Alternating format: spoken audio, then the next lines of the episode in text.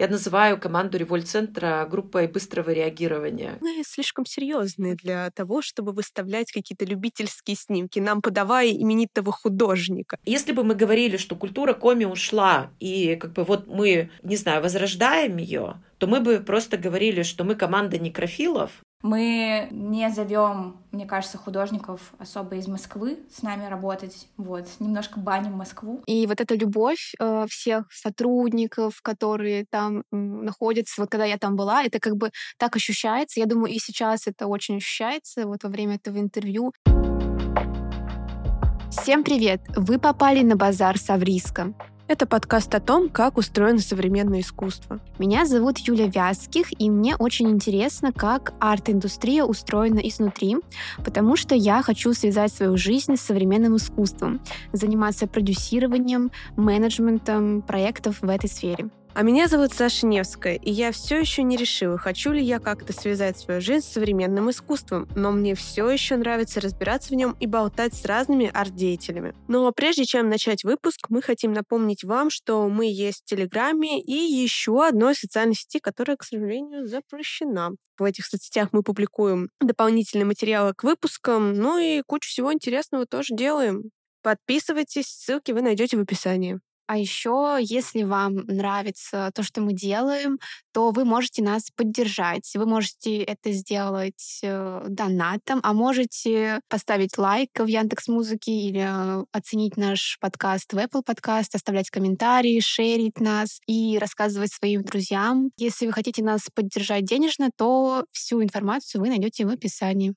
Сегодня мы начинаем второй сезон нашего подкаста «Базар Савриска». Кто слушал новогодний выпуск, знает, что этот сезон мы хотим посвятить региональному искусству. Да, нам очень интересно, как обстоят дела в регионе, и как раз в последнем выпуске мы еще рассказывали, что э, мы стали участницами конкурса молодых медиа «Медиа Бургер». Одним из организаторов этого конкурса стал Револьт Центр. Это культурное пространство Сыктывкара. И мне как раз в январе удалось побывать в Сыктывкаре и непосредственно побывать в Револьт Центре. И я до сих пор нахожусь под таким приятным впечатлением, потому что это очень крутой пример независимой институции, которая активно развивает региональную культуру культуру.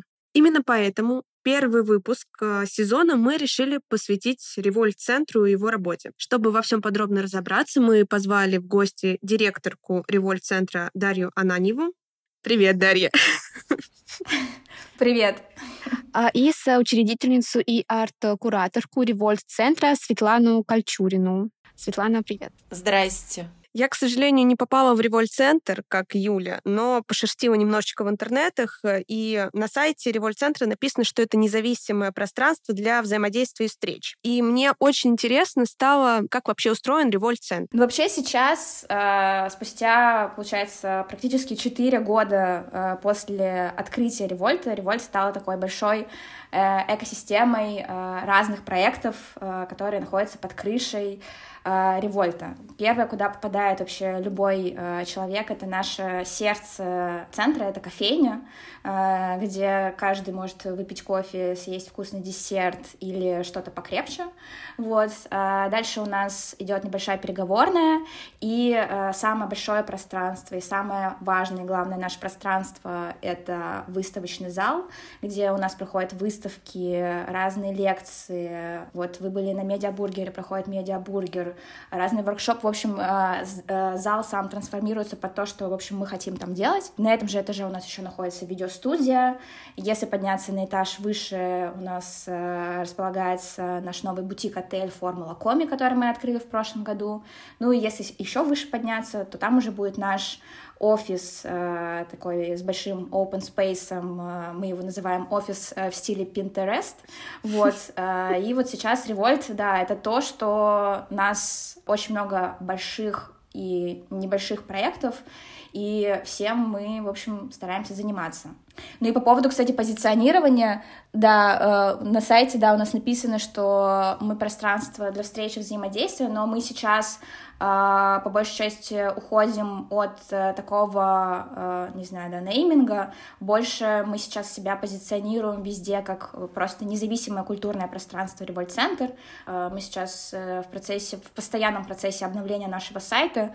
И я думаю, что на сайте мы в скором времени тоже поменяем это описание. А, я знаю, что Револьт-центр назван так в честь математика Револьта Пименова. Расскажите, почему именно в его честь? На самом деле, а, когда а, нам пришла идея создать а, такое открытое независимое пространство, культурное пространство в Сыктывкаре, действительно долго думали, как назвать его. Было много разных предложений, но вот в один момент один из сосоздателей, косоздателей Револьт-центра Леонид Зильбер говорит, да как, как назвать? Да, Револьт-центр. У нас же такой замечательный человек а, жил и работал а, в Сыктывкаре, Револьт Пименов. И, в общем-то, его имя не должно быть а, забыто, потому что это человек такой сложной судьбы, сложной истории, а, который, несмотря ни на что, в своей жизни а, больше всего любил свободу, свободу мысли, да, свободу в выборе своих действий и действительно занимался и наукой, и был диссидентом, и был народным депутатом. У него уникальная, такая волнообразная жизнь была, да, наполненная разными событиями. И даже э, э, в стране с закрытыми границами он вел переписку с Хокингом, да, с э, международными учеными, э, поддерживал самиздат и так далее. То есть э, ничего не могло его остановить. И это очень важно, и это действительно очень важный такой посыл и нашего центра, да, того центра, где мы работаем, револьт-центра, при э, при всех внешних э, обстоятельствах оставаться самими собой, верными своим а, принципам и быть, в общем-то, достойными. И это очень важно, да, и поэтому, конечно, мы были впечатлены, а, во-первых, узнав, а, кто такой Револьт Пименов, а во-вторых, круто звучит, да, револьт-центр, так, такой э, хороший посыл, хоро, хоро, хорошее звучное название. Мы просто ломали голову, почему в честь математика такое культурное пространство открылось. Очень интересно. И вот вы говорили, что он работал э, и жил э, в Сыктывкаре. И ваш логотип, мне тоже кажется, э, связан очень э, с Республикой Коми, с этнической темой. Я вообще сейчас э, очень интересуюсь вот этой, этой темой. На логотипе Револьт-центра изображена птичка и символы. Не могли бы вы рассказать, что значат эти символы? Я предлагаю Свете ответить на вопрос, но по поводу птицы сразу э, скажу, что Птица не относится к логотипу Револьта, э, потому что она появилась после 24 февраля. Это как наш символ э, мира, свободы и, в общем, наших ценностей. Так как в стране введена тотальная цензура, у нас просто сейчас вот эта птица, она в наших стикер-паках, она там висит на разных, в общем, у нас местах, но она не является частью нашего логотипа. Наш логотип — это вот эти три символа, про которые, наверное, Свете лучше рассказать. Ну, вообще, когда мы создавали Револьт-центр, э, мы думали, как э, коротко обозначить то, чем мы занимаемся.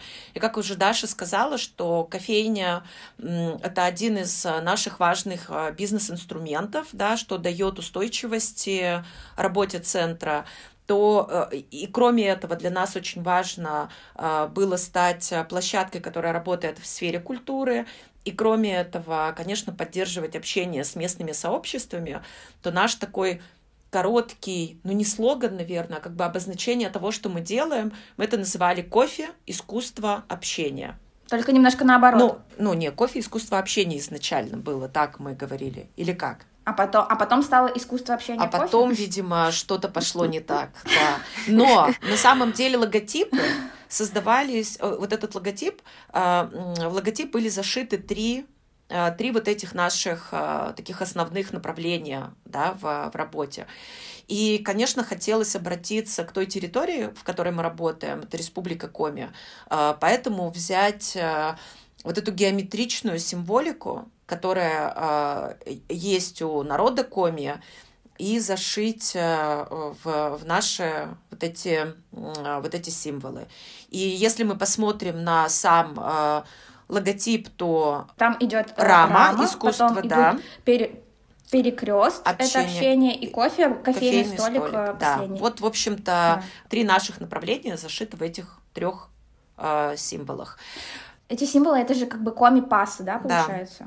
Тут, если, например, по Сыктывкару гулять и смотреть на дома, тут э, вот эта коми э, да, так скажем, она вообще тут во всем а, от заборов и домов до, там, понятно, названия улиц, то есть архитектурно. То, например, если гулять там э, у Вечного огня и обратить внимание, например, на балкончик э, просто у здания, там можно встретить вот этот вот крестик, который, например, есть у нас, и сразу же вспоминаешь револьт-центр. То есть как бы револьт-центр, если так оглядываться по сторонам Сыктывкаре, он как бы вообще практически вот эти коми-пассы, они везде, в общем, используются. Ну, ну да, все таки это, я бы не сказала, что это пасы, потому что пас — это все таки родовой знак да, знак рода, mm. но это, так скажем, элементы орнамента. Но для нас это наши а, револьт-пасы. А, а вот у вас еще есть э, проект, который тоже тесно связан с вашей деятельностью. Это бутик-отель Формула Коми. А, этот отель, он находится тоже в здании, где и Револьт-центр. У него очень интересная концепция. То есть там э, есть номера, но они не пронумерованы, там 1, 2, 3, 4 и так далее.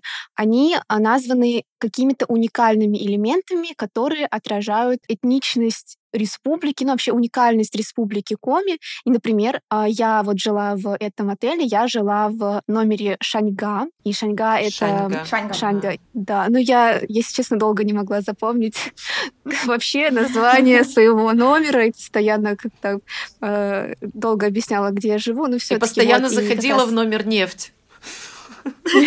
Ну, я так говорила, у меня там какое-то блюдо национальное, и мне, в общем, отдавали мой ключ. Я, кстати, тоже не смогла запомнить. Юля тоже, ну, приехала, мне там открыточки привезла, начала все это рассказывать, и я говорю, что это такое? Она говорит, ну, это, ну, ну это как, как будто бы ватрушка, но не ватрушка. Ну, из ржаного хлеба, то есть это мучное изделие. И мне хотелось как раз спросить про этот проект, про формулу Коми. Почему вы решили открыть свой отель? Там, на самом деле, долгая история. Э, вначале в этом месте мы планировали построить э, как раз офис, потому что команда сильно разрослась, и у нас был маленький кабинет. В итоге мы открыли студию, и команде Револьта практически негде было, в общем, находиться.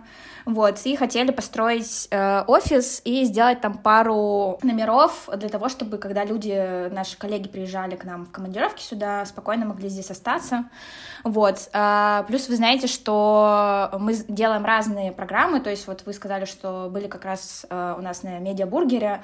Э, вообще это как бы наш конкурс, э, мы его придумали, и, например, я вот сюда попала благодаря тоже этому конкурсу в 2017 году. Вот. Э, и мы проводим разные такие программы, у нас каждый месяц вообще практически что-то происходит, и каждый месяц у нас всегда были какие-то сложности с местными гостиницами, вот. И, в общем, таким образом э, из места под офис э, с пару номеров э, у нас переросло это в собственный отель. Ну, как бы с точки зрения именно вот э, то, что вы говорите, номера у нас так сделаны именно идентичности, да, э, это было довольно классный процесс. Вообще в том числе у нас все так происходит, то есть э, все решения мы как бы принимали вместе, и у нас, например, была большая планерка, где мы сначала придумали название этому отелю, да, уже потом мы определились с концепцией, что это будет бутик-отель, и если все-таки это бутик-отель, отель, каждый номер он должен быть э, дизайнерским, и вот мы сидели, придумывали э, про то, что мы очень любим республику, название было «Формула Коми», значит, эта формула должна была сложиться из разных да, элементов, и вот в том числе это шаньга, утка, э, лыжи, лес, нефть, буква «э», и мне кажется, да, я вот э, все перечислила, и мы сидели с командой, просто каждый называл то, что считает вот именно про республику. И самое классное, я не знаю, Юля заметила это или нет, там в каждом номере есть э, какая-то история, и в каждом номере эта история, она наша кого-то, да, то есть, например, в лыжах моя личная история про то, как вот я там с мамой и сестрой в детстве каталась на лыжах э, в лесу, и мои коллеги точно так же писали разные истории про то, как, в общем, они связаны вот с э, тем элементом, который представлен в данном номере. Э, плюс отель в нашем случае, э, как вы э, заметили вначале, вот мы тоже про это говорили, что вот человек попадает в кофейню, э, для нас очень важно, чтобы мы были устойчивыми, да, то есть есть, в общем, разные, так скажем, происходят в нашем мире и в нашей стране ситуации, которая, так скажем, штормит, да, и чтобы в эти ситуации как-то более-менее себя а, комфортно ощущать, продолжать, главное, работать и не заниматься тем, чтобы выживать, а реально работать и делать, э, продолжать классные вещи, важно быть очень устойчивыми, и как раз отель — это про то, чтобы э, зарабатывать деньги, вот. Мы про то, чтобы э, всегда искать э, источники и способы того, чтобы мы могли заработать и дальше продолжать э, свою деятельность. Да, главное в нашей жизни быть, э, быть все-таки устойчивыми. Ну или находить, быть гибкими для того, чтобы находить э, каждый раз способы. Я называю команду Револьт-центра группой быстрого реагирования, ГБР. Знаете, есть такое. Вот. У нас же бывают эти стратегические сессии вот, достаточно часто, потому что действительно мир становится очень нестабильным, и глупо думать, что если мы с вами один раз в год составили план, и это причем э, не, я не связываю это там с 24 февраля, на самом деле это началось намного раньше, да, э, Э, пандемия была таким большим потрясением в том числе, да, когда пришлось вообще перестраивать э, тоже всю работу, все планы особенно э, таким общественным пространством, учреждением культуры, либо тем организациям, которые занимаются в сфере культуры, об, занимаются образовательными разными проектами. Э, и вот, э, вот эта диверсификация услуг разных, да, в том числе бизнес-услуг, она, конечно, помогает устойчивости. И это очень круто. И это прям то, что э, я как менеджер в сфере культуры советую делать всем культурным институтам институциям. Очень классно, что у Револь такая достаточно гибкая структура и может адаптироваться к разным ситуациям, потому что, ну, на примере Воронежа мы ну, можем назвать некоторые такие места, которые после пандемии, после 24 да. февраля закрывались угу. просто из-за того, что они не хотели принимать никаких новых идей. Базар Савриска. Сейчас мы плавненько перейдем к выставочной деятельности, собственно, Револьт-центра, потому что... Мы подкаст о современном да. искусстве, если кто-то забыл. Бизнес это, конечно, все очень хорошо. Это очень классно. Всем на заметку, как правильно строить, э, в том числе и какие-то институции, э, связанные с искусством. Да, мы хотим поговорить про выставочную деятельность, как э, часто вы организовываете выставки в Револьте и вообще почему важно поддерживать региональное искусство и региональную арт-сферу? Вообще, э, как Даша уже сказала в самом начале, выставочное пространство изначально было заложено, э, вот э, его, его нахождение, как бы его место в револьт-центре было одним из таких ключевых, потому что для нас искусство — это один из способов диалогов с местным сообществом, да, с тем, кто, кто живет в Сыктывкаре, с одной стороны, а с другой стороны, это такая точка входа, когда человек может, э, приезж... любой приезжий может э, знакомиться и с э,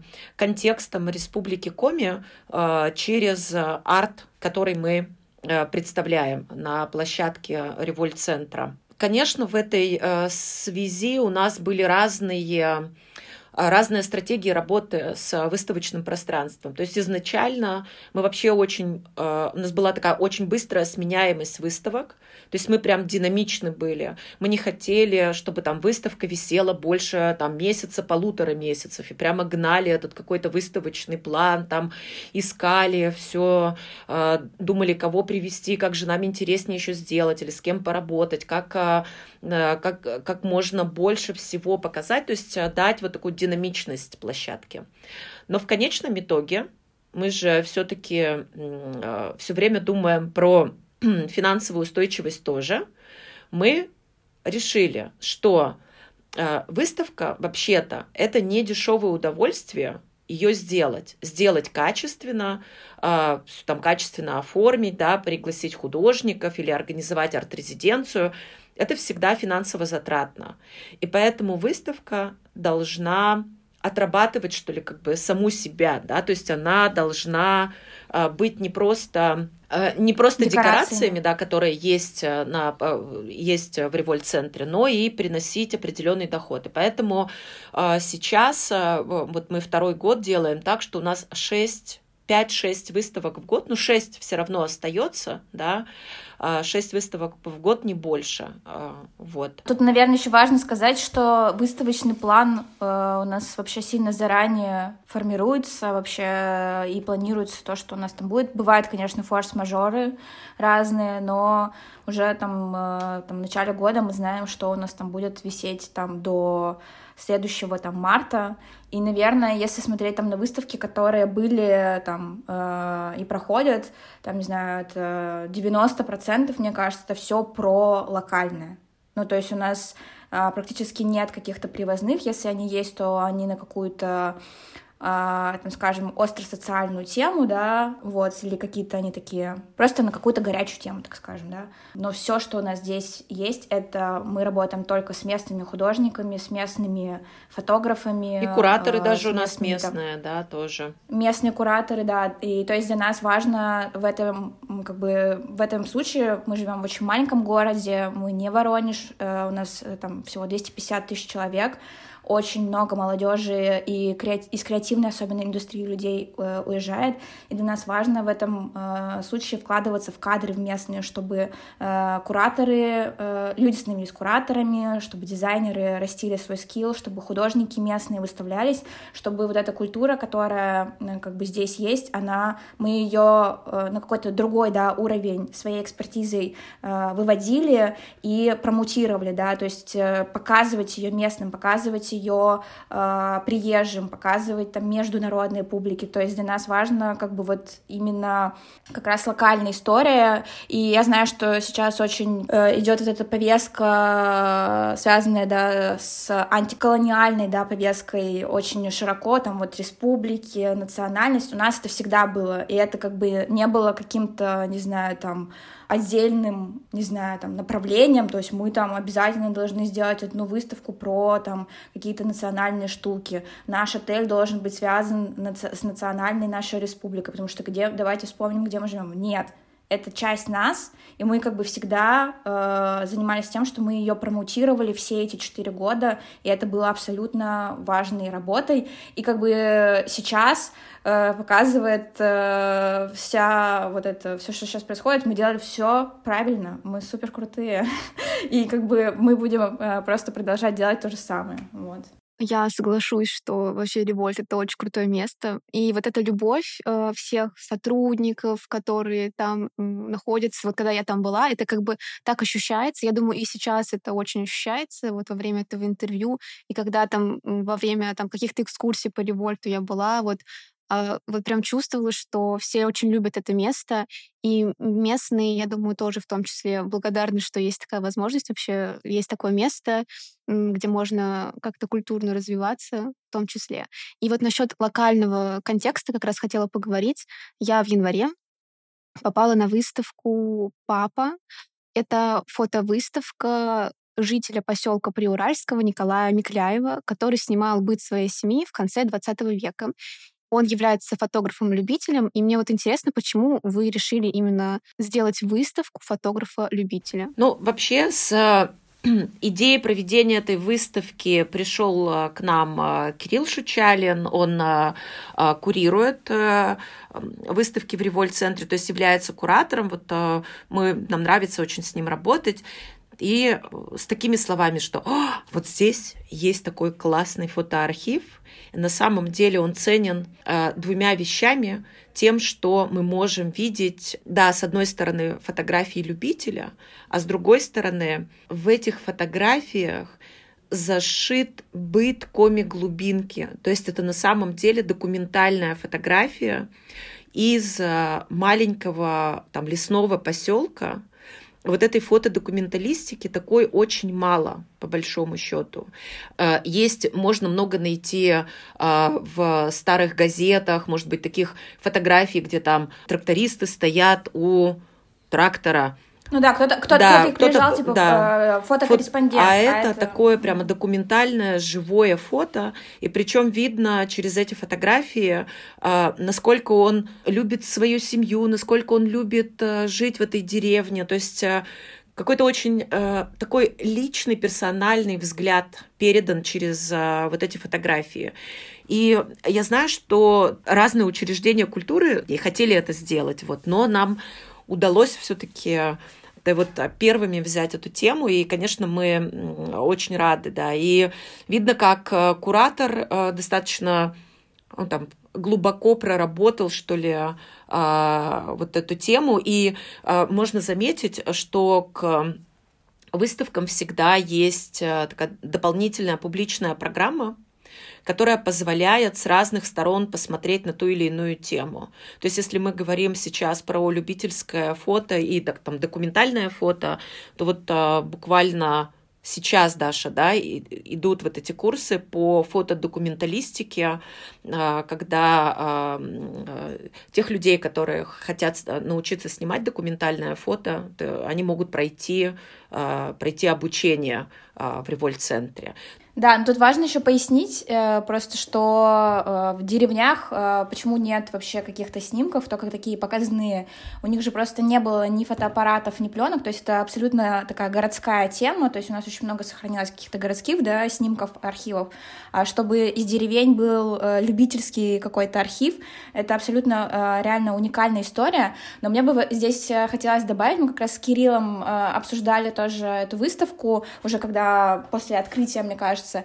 И вот для меня крутость этой выставки в том, что классно привести какого-то известного фотографа, да, классно, э, может быть, показать э, работы какого-то местного известного фотографа, которые у нас были, но самое крутое — это показать снимки фотографа, которого вообще никто не знает, который, который нигде вообще не выставлялся, которого, к сожалению, сейчас уже нет в живых, и открыть просто нового героя. В этом случае мы как бы выступаем такими открывателями э, нового взгляда, да, для э, нашей аудитории. И вот для, для меня это вообще самое важное, что у нас в итоге получилось быть этими открывателями, что к нам пришли люди на открытие, и они такие, вау, это правда, это же так уникально, мы никогда не видели подобных снимков. Очень круто, что у Револьта такой очень демократичный подход к этому, потому что, ну, мне кажется, не каждая там институция возьмет и э, сделать выставку с любительскими фотографиями. Некоторые такие, мы слишком серьезные для того, чтобы выставлять какие-то любительские снимки. Нам подавай именитого художника. Поэтому это безумно круто, что Револьт делает такие вещи и действительно открывает какие-то, ну, что-то новое для людей. На самом деле, вот то, что э, ты говоришь, Саш, это как раз лично мой самый большой страх скатиться в этот снобизм, короче, вот в эту высокомерность постоянную и быть э, выше вообще, ну, как бы выше других себя чувствовать, там, не знаю, быть или не быть, не знаю, это уж как там, вот, и с вот этого птичьего полета принимать какие-то решения, лично для меня это самый большой страх, и я каждый раз, э, когда даже с кем-то там, не знаю, общаюсь, э, если я, например, в себе что-то такое вижу, я себя одергиваю, говорю, так, все больше так, ну, как бы нельзя, короче, делать, вот. На самом деле важно просто найти интересный материал. Наша задача сделать так, чтобы дать этому материалу расцвести, да, вот э, любому.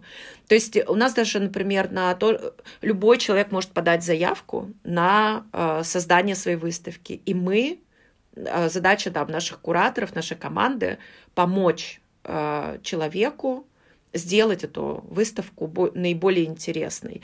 То есть как бы а, тема может быть любой или там, а, а, ну, в общем, можно на самом деле заявиться с любой тематикой или там с любым видом искусства, но наша задача придать этому смыслы, ну, как бы найти вместе с заявителем и смысл дополнительный, и придать этому эстетику, и, в общем-то, показать. А не так, что давайте вот мы там жесткий отбор сделаем и и будем показывать только настоящее искусство. Базар Саврийска. Хочется сейчас плавно перейти к арт-резиденциям, потому что Револьт-центр проводит арт-резиденции. А, можете рассказать про них поподробнее, как часто они проходят, когда будет следующее, как происходит отбор, набор художников а, на эти арт-резиденции? Ну, что касается, значит, арт-резиденций. Они у нас, а, мне кажется, с самого первого года идут, по большому счету. Вот. И каждый раз это какая-то новая тема, и мы работаем по-разному на самом деле. То есть одна из э, первых резиденций была такая арт-резиденция трансформации информации, и мы э, вместе с кураторами и художниками Э, смотрели на наш информационный век, что происходит э, с информацией, как мы ее принимаем, как она трансформируется и так далее. Когда началась пандемия, у нас тоже была идея провести арт-резиденцию, но принять мы э, никого не могли к себе. Тогда вообще-то было такое принято решение тоже не отказываться от формата резиденции, но показать, вернее, помочь художникам, которые стали одной из уязвимых групп, ну, все же были в шоке, да, как э, там выставок нет, никуда их не приглашают, резиденции нет, собираться больше двух нельзя, можно только в квартире там, да, в своей что-то делать. И одна из резиденций у нас называлась онлайн-арт, резиденция включения. И это, можно сказать, такая все-таки социальный арт, когда мы набирали некоммерческие организации, которые имеют разные э, социальные услуги, и помогали некоммерческим организациям при помощи художников, художники получали стипендию, э, визуализировать вот эти э, продукты, крутые, классные продукты социальные, некоммерческих организаций в визуальное поле и отдавали, в общем-то, некоммерческим организациям это в пользование. Кто-то просил э, сделать, разработать фирменный стиль, да, кто-то просил, например, сделать э, там прикольный мультфильм про свою деятельность. Э, еще одна резиденция была посвящена э, то, что такое эко-этно, и к нам приезжали разные художники, и мы смотрели, как, например, вопросы экологии и вопросы традиционных знаний поддерживаются а, на сегодняшний день художниками и могут быть, э, могут быть актуализированы и в пространстве города, и в пространстве, ну, в общем, и там, не знаю, и за городами, в общем, как это может быть визуально передано в городе и в каких-то объектах, которые а, потом были а, использованы для а, выставки.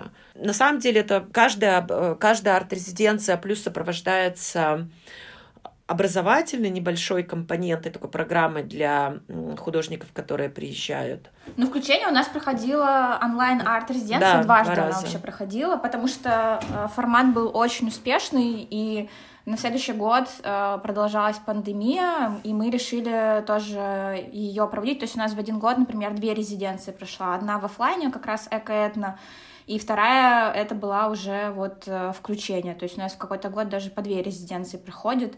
И как бы это всегда ну, всегда очень круто, когда к нам приезжают разные художники. Мы э, не зовем, мне кажется, художников особо из Москвы с нами работать. Вот, немножко баним Москву. Вот, иногда. Ну, региональных вот, зовем. Ну, иногда... Ну, почему? Ну, э, московские дизайнеры тоже, или художники тоже у нас а, работали. Но на самом деле для нас важно, а, чтобы были а, люди из регионов, да, открывать для себя региональных художников, даже если их никто не знает, или даже если их знают на, на российском уровне, но любая арт-резиденция — это возможность и местным жителям, и местным художникам а, познакомиться а, с теми, кто работает в других регионах сегодня, с темами, с техниками, там, с мыслями друг друга и так далее. Поэтому всегда есть э, артистоки, которые мы организуем тоже в рамках арт-резиденции, для того, чтобы как можно больше людей как бы давать вот эту, э, э, вот эту мысль о том, что ну, э, понятно, что не каждый может быть художником, да, и это определенный, не знаю, а, и образование, и образ а, мыслей, и эти техники, в которых ты работаешь, но все-таки показывать, как э, думают художники, как э, развивается их искусство, куда они направляются, это, это важная часть. А вы художников, получается, приглашаете сами или по open call э, делаете набор? Ну, вообще-то это всегда open call, да. А когда будет э, примерно следующая резиденция? А, мы на, на стадии, на самом деле, планов. Если все получится, то, э, скорее всего, это август-сентябрь. Вот. Mm-hmm. Но точнее, вот прям сложно, сложно пока, пока сказать. Мы просто в поиске денег сейчас, поэтому э, все зависит от этого, если честно, отвечать на этот вопрос. Вот. И как только мы их найдем, так сразу же определим э, дату, но пока просто готовимся. А вообще, ну вот мы заметили с Сашей, даже когда готовились и сейчас, э, что проекты Револьт-центра, они всегда тесно связаны вот с этнической культурой Республики Коми, и почему в культурных проектах э, региональных очень важно обращаться к этой этнической теме. Так а чё, где мы живем-то? Мы же в Республике Коми живем. Это часть, на самом деле, это часть культурного кода, это часть контекста, mm-hmm. в котором мы живем, и мы не можем его игнорировать. То есть, если ты живешь э, и работаешь на территории а, республики, где э, много коми, где культура на самом деле жива, язык э, живой, его часто можно услышать в магазинах. Ты живешь, ну, когда же уже говорила, ты живешь в этом визуальном контексте, потому что действительно много коми орнаментов там в архитектуре привносится и так далее. Это часть, ну это какая-то часть культуры на самом деле. Тебе там шанги, э, вкуснее кушать, чем, э, не знаю, лаваш или ватрушки. ватрушки да. Поэтому ты не можешь, ты не можешь уйти от этого. Это с одной стороны. С другой стороны, конечно, важно поддерживать э, вот эту культурную идентичность и попробовать на нее посмотреть э, э, с, э, с сегодняшней стороны. Если бы мы говорили, что культура коми ушла, и как бы вот мы, не знаю, возрождаем ее, то мы бы просто говорили, что мы команда некрофилов, но мы работаем с а, живым контекстом, и важно его поддержать и найти способы, а, как а, сделать так, чтобы, ну что ли, ну, не то что усилить эту идентичность, мы не, как бы мы не можем ее игнорировать. Да, но мне кажется, тут просто очень сложно реально ответить на этот вопрос, типа, почему? Э, потому что это наша жизнь, и как бы это вот мы, и как бы мы, получается, сами там, ну, про себя делаем там разные программы, ивенты, выставки, да, то есть как бы мы, э, мне кажется, никогда просто не отделяем там свою жизнь там от какой-то локальной идентичности, потому что она как бы часть нас, и даже если, например, не знаю, там что-то в личное уходить, там, э, я, например, не местный человек, и я там, например, в Сыктывкаре и в Коме вообще никогда там э, не росла, и это там не мой визуальный и культурный код, но попав сюда и уже часть времени здесь проведя, это как бы становится моим кодом, и это становится тоже частью меня, и это все само собой разумеющееся, то есть это все очень органично и просто в нашей жизни ложится, то есть нету реально какой-то в нашей, не знаю, там, каждодневной или там повестке стратегической сессии, что мы там отдельно выделяем э, направление работы с э, нашей э, коми-идентичностью. Ну, типа, нет, это вообще, не знаю, это просто мы, мы просто про себя говорим, мы, мы себя изучаем, мы пытаемся понять э, там свое прошлое э, через как раз культуру и разные традиции, и если кто-то этого не делает, то это просто ну, люди, которые не ищут ответа на вопрос, кто мы такие, мне кажется. Это как бы, наверное, все культурные институции, наверное, тем и занима... должны заниматься, наверное, чтобы искать этот ответ на вопрос, кто мы такие. Да, и тут на самом деле, если посмотреть на другие культурные институции, которые есть, например, в Сыктывкаре, и какие у них э, проходят там выставки и публичные программы, э, даже там э, разные там какие-нибудь праздники а День молодежи, который там, например, с коми, да, там, скажем, там, в целом не связан, там всегда будет какая-то часть программы и, может быть, даже большая часть программы связана э, с коми. Э, куча выставок проходит не только у нас, а в разных центрах э, про коми, э, коми-художников, коми-фотографов. То есть э, вот э, очень круто Свет сказала про живость культуры, и она жива не только на нашей площадке, она жива вообще в целом в городе, э, в городской среде, там, язык, и э, разные сообщества есть, которые там, э, про коми и там поддерживают, э, не знаю, там какие-то традиционные вещи, да, то есть это, не знаю, просто часть нашей жизни, наверное, ну как бы. Но на этот год э, мы действительно планируем еще глубже заглянуть в себя, чтобы на самом деле искать опору не вовне, а внутри себя. И, например, все наши а, выставочные проекты будут связаны с такой внутренней рефлексией, да, о том, что кто мы, какие мы,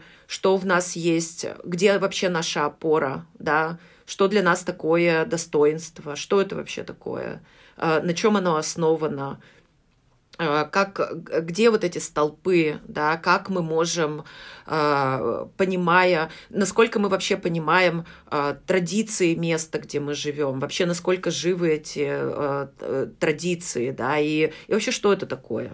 Ну и расскажите нам, что бы вы купили на базаре Савриска. Я бы купила демократию в России. Если это, конечно, можно купить. Вот, я, я бы с удовольствием это купила, чтобы э, разные э, культурные и не только институции э, развивались в России, чтобы они становились институциями, выходили из андеграунда, и чтобы общий культурный код всех э, россиян рос благодаря таким людям, в общем, как мы. Потому что сейчас э, демократия — это то, чего нам не хватает. Я бы купила и прям раздарила бы всем критическое мышление.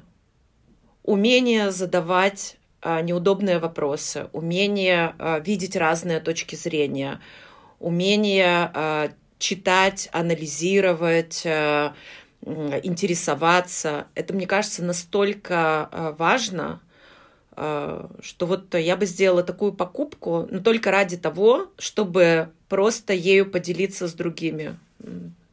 Да, круто. Я бы, у меня, я с тобой согласна. Напомним, что сегодня с нами были Дарья Ананева, директор Каривольт-центра, и Светлана Кольчурина, соучредительница и арт-куратор Каривольт-центра. Спасибо вам большое за такой интересный разговор. Спасибо вам. Спасибо вам. Еще увидимся на базаре Савриска.